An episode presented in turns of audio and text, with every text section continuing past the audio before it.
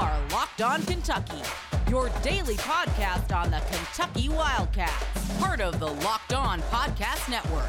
Your team every day. All right, what's going on, Big Blue Nation? Welcome on in to Locked On Kentucky, your daily Kentucky Wildcats podcast. I'm your host, Lance Dahl, writer for Sports Illustrated for various SEC related things. But on this podcast specifically, we take a dive into all things Kentucky athletics. On today's episode of Locked On Kentucky, we are going to be giving some final predictions on Kentucky football's 2022 schedule. We're also going to be speaking with Aaron Gershon, beat writer for the Cats Pause over at 24 7 Sports. We're going to talk about Kentucky versus Miami. Going to break down that matchup. Going to give our predictions, our thoughts on that game. Uh, a lot of stuff coming up. Uh, later on in the uh, in the week. Actually, next week we're finally going to be going back to five episodes every single week. A little bit of a transition period for me, trying to do a lot of different things, uh, moving behind the scenes here at Locked On Kentucky. But you guys are going to have a lot of content coming up in the future. A lot of things football related. I know a lot of you have been asking about it, so we're going to deliver. So let's go ahead and get started here. Before we get started, though, actually, I want to tell you guys about our friends over at Bet Online. Bet Online has you covered this season with more props, odds, and lines than ever before. That's Bet Online, where the game starts. Kentucky football's schedule, the 2022 schedule. We're going to give our official predictions here. Now, if you disagree with these, you can leave it in the YouTube comments below. You can give me your thoughts on the schedule as a whole. Give me a record, give me a bowl game, whatever you want to do. That's perfectly fine with me. If you have any predictions for this upcoming season, outside of the games and themselves. Like maybe you think Will Levis is going to throw for 3,000, 3,500 yards, something like that. You think Chris Rodriguez is going to come back and he's going to break this rushing record or whatever. You can leave that in the YouTube comments below as well. Game one against Miami of Ohio. We're going to be previewing this uh, later on in the show with Aaron Gershon. This is a team that statistically was not bad in a couple of areas last year. Actually, they've got a really solid quarterback uh, in uh, in Brett Gabbert. Relative actually of one Blaine Gabbert. We talk about that later on in the show.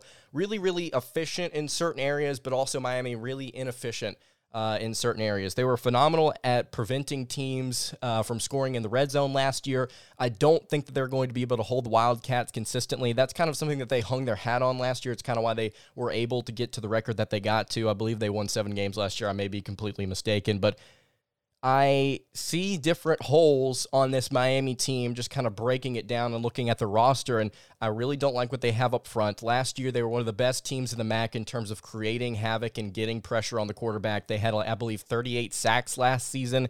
They lose almost every single player that contributed on that D line. And they're I w- I don't want to necessarily say that they're a shell of what they were last year, but there are some question marks that don't give I, I would not say give Miami confidence heading into a game against an SEC opponent.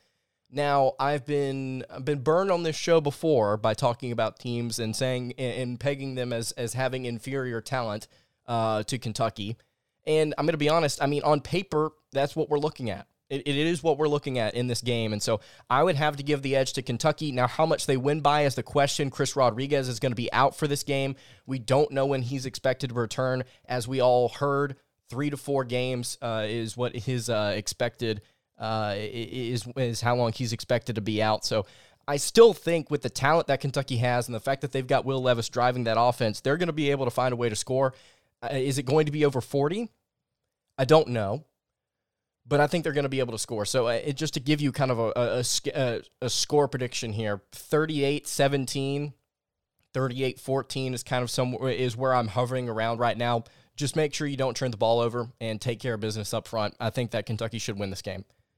At Florida, week two, this is going to be really, really fun. The goal right now is to have Brandon Olson, host of uh, host of Locked On Gators, on the show to uh, preview this matchup. Really looking forward to breaking that down with him. He's really, really good at what he does there over at Locked On Gators. But yeah, this is a game that I've continued to say this entire offseason.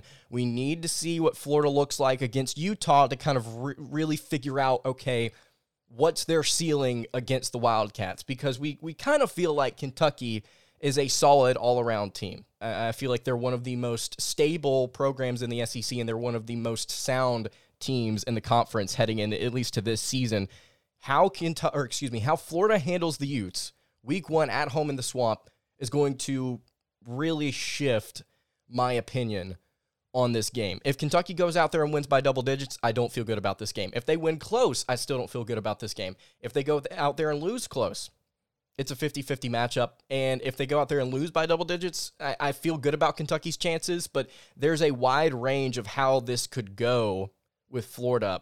I'm really curious to see what Anthony Richardson looks like. Last year was not the most efficient passer on the planet whenever he got into the game. Also didn't really have a ton of reps. It's, it, Florida's quarterback situation is very similar to where it was a year ago with Emory Jones kind of taking the reins of that offense. And the question for me that offseason was do we know enough about Emory Jones to peg him as a top half uh, uh, of the SEC kind of quarterback?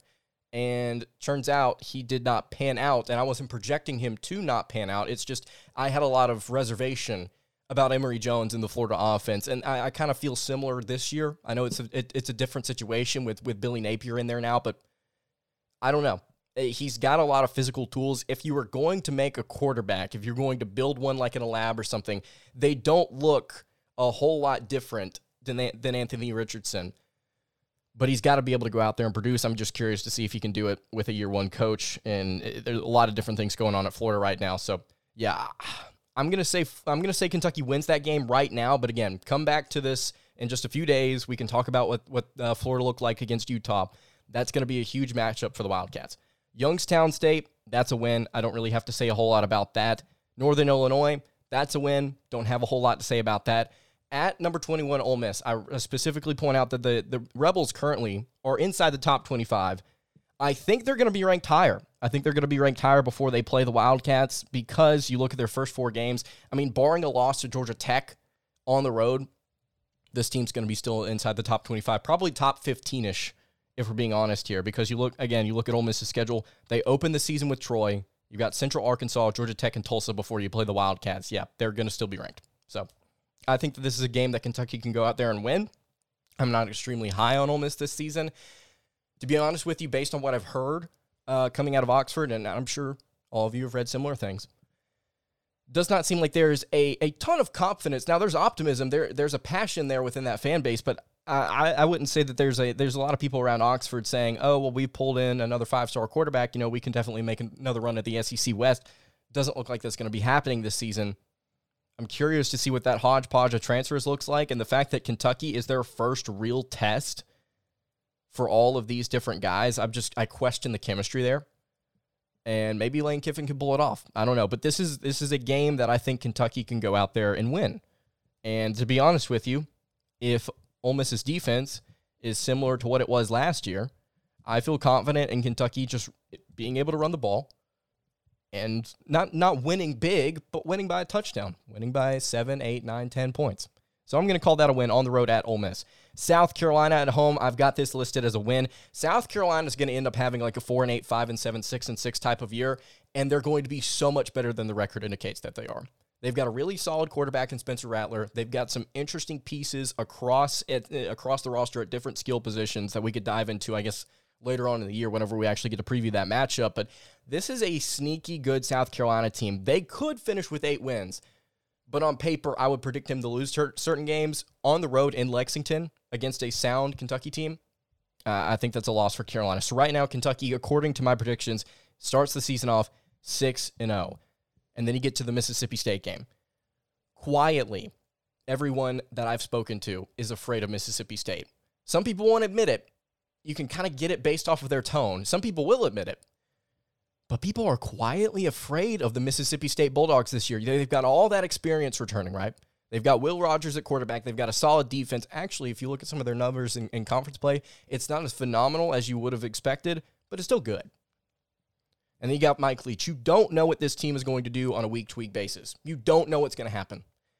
The air raid is like a box of chocolates. You never know what you're going to get, except at the same time, you know exactly what the scheme's going to be.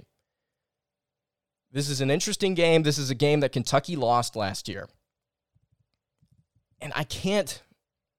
I, think that this is this is one, going to be one of the more competitive games Kentucky plays in, in this season. Of course, a lot of them I think are going to be competitive, but I think this one's going to be close. I'm going to give Kentucky the win. But man, it's just such a weird matchup week to week with Mississippi State, and you don't know what they're going to put out there. It's a, it's a veteran team. They know what they're doing.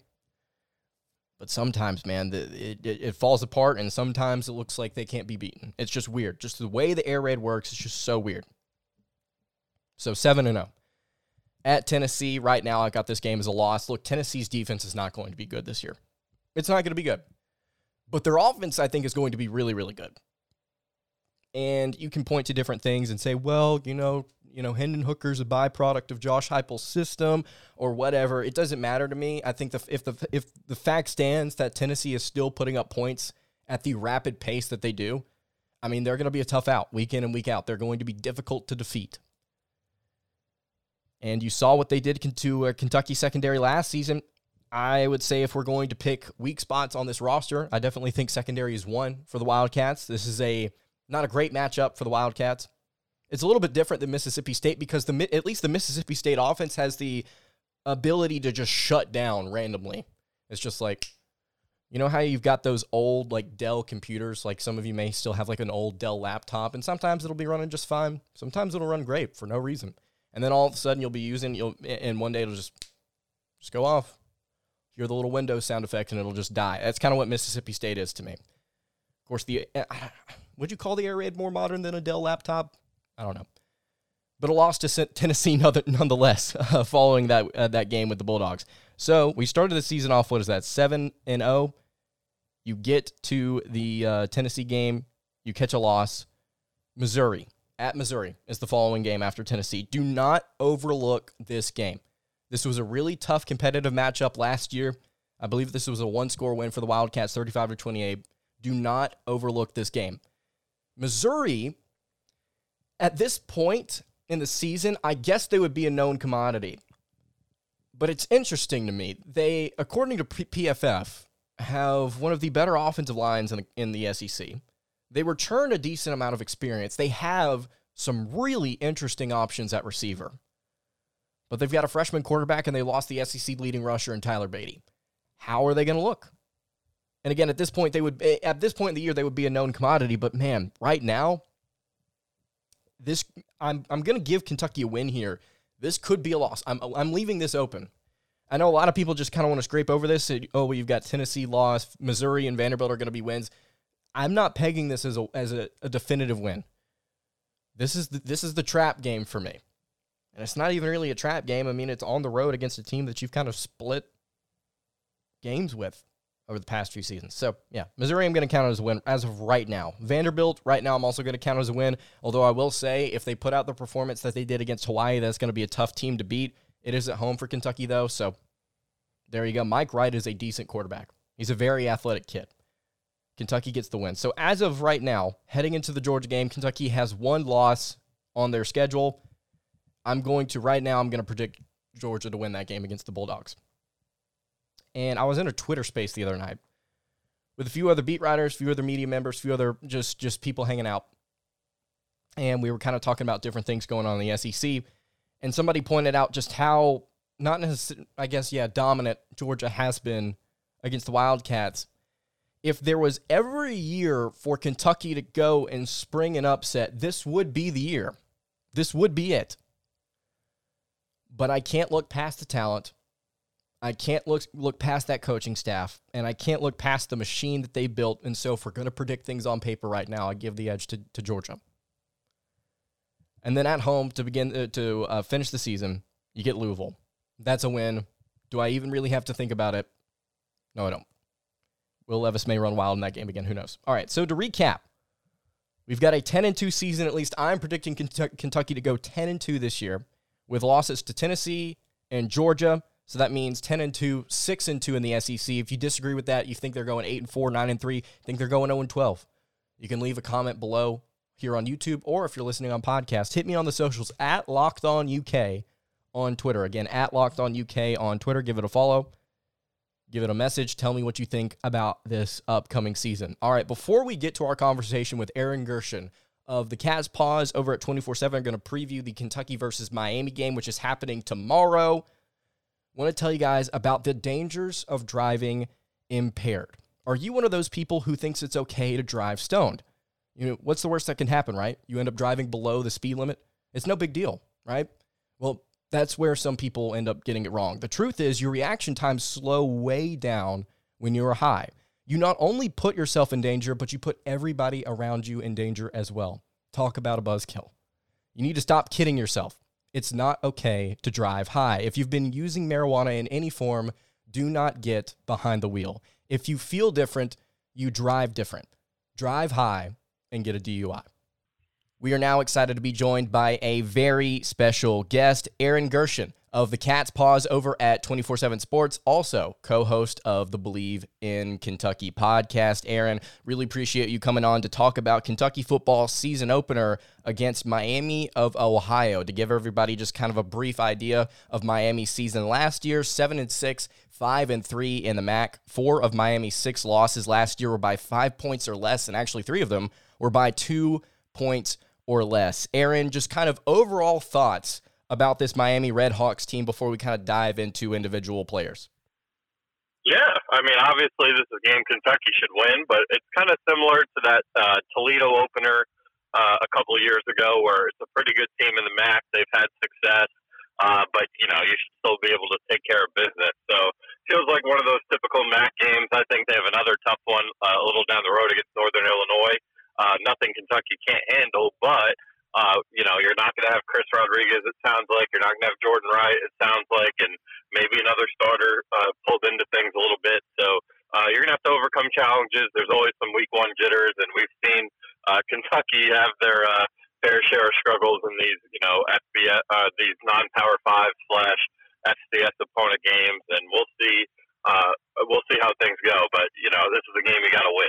Yeah, absolutely. And you mentioned potential areas of concern, and there's one I want to get to here real quick, talking about this Miami offense. This this Miami team liked to throw the ball around a little bit last year. 21st nationally in passing yards per game. They were 20th nationally in yards per attempt. Their quarterback Brett Gabbert, relative of one Blaine uh, Gabbert, former Missouri quarterback, 26 touchdowns, six interceptions last year. He's he's a decent QB. If we're going to identify areas of concern, Aaron, one has to be potentially Miami's passing game against this Kentucky secondary, right? Yeah, I, I think so, and I think that I felt pretty good about. The, I, I guess I'm a wild card with the secondary because I feel pretty good about it. I mean, obviously you want to see Carrington Valentine play a lot better. I think he had a lot of ups and downs last year. Obviously, uh, the real bad game was against Tennessee. Uh, but uh, uh from what I've been, you know, at press conferences, what I've, I've heard is all good things. And um, I was during the open practice we had uh, fan day. I was really impressed uh, with Andru Phillips. He picked off Will Levis twice and looked really good uh, doing that. So I feel pretty good about the corner depth. And then you had Kadar, uh, Keidron Smith. Uh, I think he's going to be really good either at nickel or outside. I think he could do both.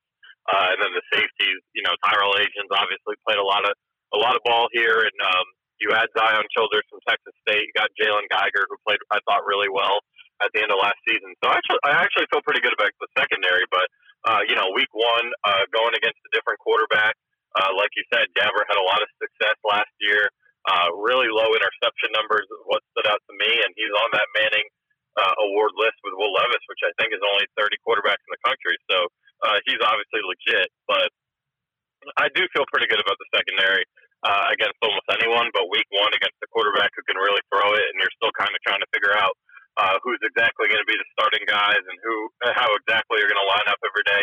Yeah, it could definitely lead to some week one struggles, especially early in the game. You mentioned the interceptions by Blaine Gabbert, only six. Miami as a team last year actually was one, of, I believe, top fifteen in the country in turnovers uh, uh, allowed. Yeah. Actually, they were they were really really good at taking care of the football. And Blaine Gabbert, excuse me, Brett Gabbert really really solid at doing that. If you take away their passing game, which it, it, it's it sounds like you really favor Kentucky secondary in that matchup, I'm not really thrilled about their options in the backfield. Uh, they they kind of do running back by committee. Five different players last year had at least 50 rush attempts. That includes the quarterback and Gabbert there. Their leading rusher yep. had 556 yards. Just not necessarily a really potent running game. They do have four of their five offensive linemen back, but a number that I want to get to here that may kind of pull this game out of Miami's reach. Miami last year, 101st nationally in red zone conversion percentage. Only 77% of the time did Miami score when they were in the red zone. I don't necessarily know if that's going to translate over to this year's team because obviously stats from last year, you can't really lean on all of them to kind of project uh, what what teams do in the future. But that's one that I'm kind of hanging my hat on and saying, okay, if I'm Kentucky's defense, maybe even if their offense has a little bit of, bit of success throwing the football, you'd like to think that they can get stops when they need to and at least hold them to three uh, in the red zone. Yeah, you want to bend and not break, and I think uh, I think that Kentucky. I would have to look at the numbers, but just from just from memory, I feel like that was that wasn't that big of an issue last year. I felt like they did a pretty good job uh, in a lot of those games holding teams to three. They obviously had a couple bad weeks uh, defensively, like, uh, but they're also in those games like Tennessee. There was a, a lot of explosive plays. Missouri, you had Tyler Badie made a couple of explosive plays. So usually when Kentucky's defense struggled, they, they were just getting beat uh, beat long, and it wasn't necessarily in the red zone. So, uh, and like you mentioned, the run game. I feel uh, my I think the biggest strength of this entire Kentucky roster is the defensive line. I think they're three, four units deep. I mean, you just look at uh, you look at the middle, just with Justin Rogers, Josaih Hayes, and the emergence of Deone Walker. Octavius Oxendine, you know, dropped 20 pounds, and he was already great. I thought inside. Now you can play him both in and out, and he's going to be fast enough to get around the edge. I feel really good about him. Uh, the coaching staff's really high on Trayvon Rybka, uh, another defensive end, and then you go down the depth chart. And you got Khalil Saunders, who's a big dude. You got Jamar, uh, Jamarius Dinkins. You got um, uh, one of the freshmen from Delaware. So there's a lot of depth on that defensive line. Um, even Darian Henry Young, the uh, Dorian Henry Young, the uh, transfer from Ohio State. So uh, I think they'll be able to control the line of scrimmage in this one.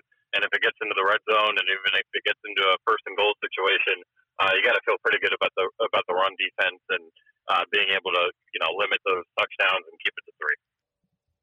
All right, before we continue along here on the Friday edition of Locked On Kentucky, just want to remind you guys to subscribe to the YouTube channel. I know some of you are listening on podcast. If you are listening on podcast, please do me a favor and leave a five star review on the show. I would really, really appreciate it. But if you're watching on YouTube, subscribe, subscribe, subscribe. We're trying to get to 2,500 subs. Let's see if we can get there. I would love to see us get there before the start of basketball season. I think we can do it. Want to switch over things here to Kentucky's offense against the Miami defense. Defensively, this team was not terrible last year, statistically above average in four major categories, including points per game, rushing yards uh, allowed, passing yards allowed, and total yards allowed and they bring back two starters in each level of defense from what I've seen, six total on that side of the ball. Really, really good if we're going to stick on the topic of red zone uh, opponent percentage. Really, really good at holding opponents in, in the red zone. In fact, Miami was 16th nationally last year in opponent red zone conversion percentage. They lost a lot up front. This team was really, really good at getting after the yeah. quarterback last year, 38 sacks. They lost a couple of key guys don't really necessarily know if, if they're going to be able to kind of replicate what they had last year uh, with some of those different players. Offensively, I think Kentucky is going to want to try and stay balanced, I believe, for most of the season and in this game. But is there anything you see in this Miami defense that could maybe take the Wildcats out of their element or maybe make them uncomfortable?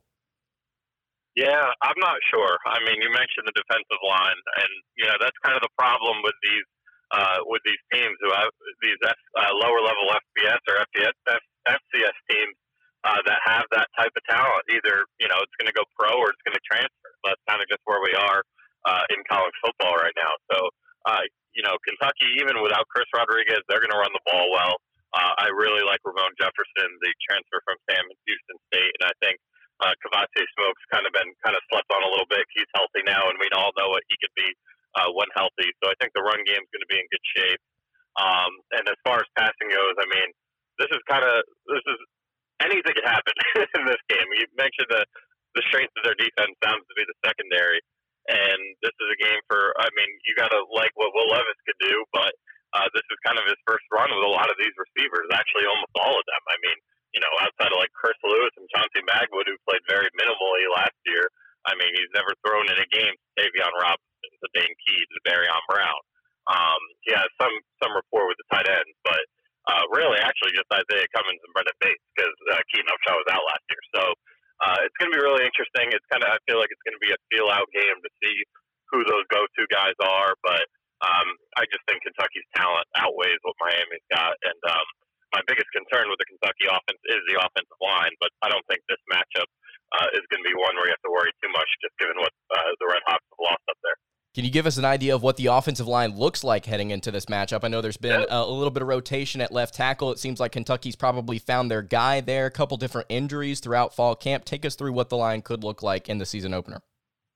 Yeah, that's the toughie right there. Um, left tackle, I think it's going to be Deondre Buford, but you know, uh, Kansas Goodwin is right there. So I don't know exactly who's going to start yet. We'll see when the depth chart comes out Monday. But if I had to put money on it, probably be Buford, and then you obviously you're set at center uh, with Eli Cox moving over there. From everything I've heard and seen, it's been a pretty seamless transition.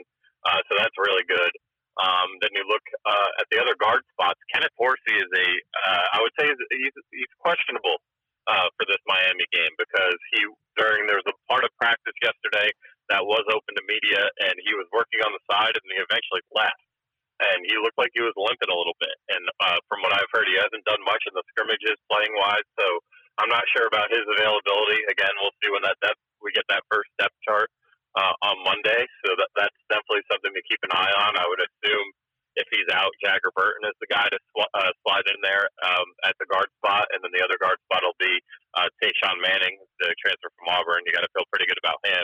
And then at, uh, at right tackle, uh, it's going to be Jeremy Flax, who um, is a JUCO transfer. I believe it's his third year in the program. Uh, he was pretty much set to start last year, but uh, they were able to add Dare Rosenthal through the uh, transfer portal, and that kind of changed the plans. And we saw Flax a lot in the Citrus Bowl.